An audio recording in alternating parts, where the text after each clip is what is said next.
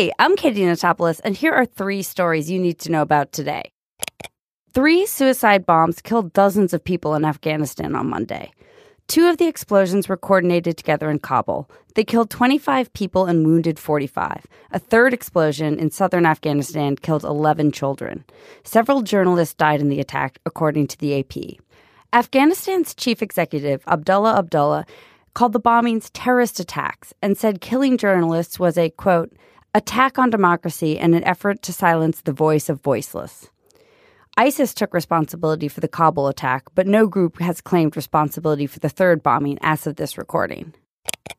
Stormy Daniels sued President Trump on Monday, saying he defamed her on Twitter.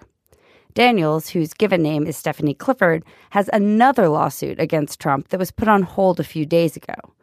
On April 18th, Trump tweeted a sketch of a man who Daniels claims threatened her in a parking lot in Las Vegas back in 2011. In his tweet, Trump said the man doesn't exist and said it was a, quote, total con job.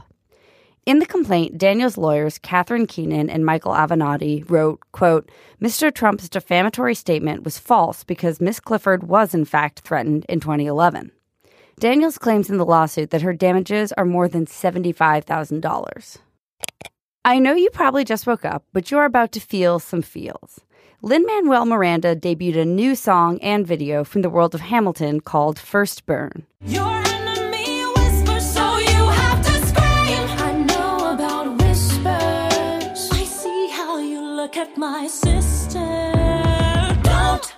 The song is called First Burn because it was one of his first drafts of the song Burn, which is about Hamilton's infidelity from his wife Eliza's perspective. Miranda visited BuzzFeed News' Twitter morning show, AM to DM, to talk about the song's inspiration. I'm pulling from everything I love, and I love and vo- that giving them something. and then you know you have to like look at the great sort of heartbreak songs uh-huh. you have. It's not right, but it's okay, which I think is a definitive text. Fans probably associate Burn with Phillipa Soo, who originated the character of Eliza and sang it on the cast recording. Soo isn't on this track, but there are five other women who have played Eliza in different productions around the world. Nourishing myself from the narrative. Let future historians wonder how Eliza reacted when you broke her heart. So good. For more on the latest stories, download the BuzzFeed News app.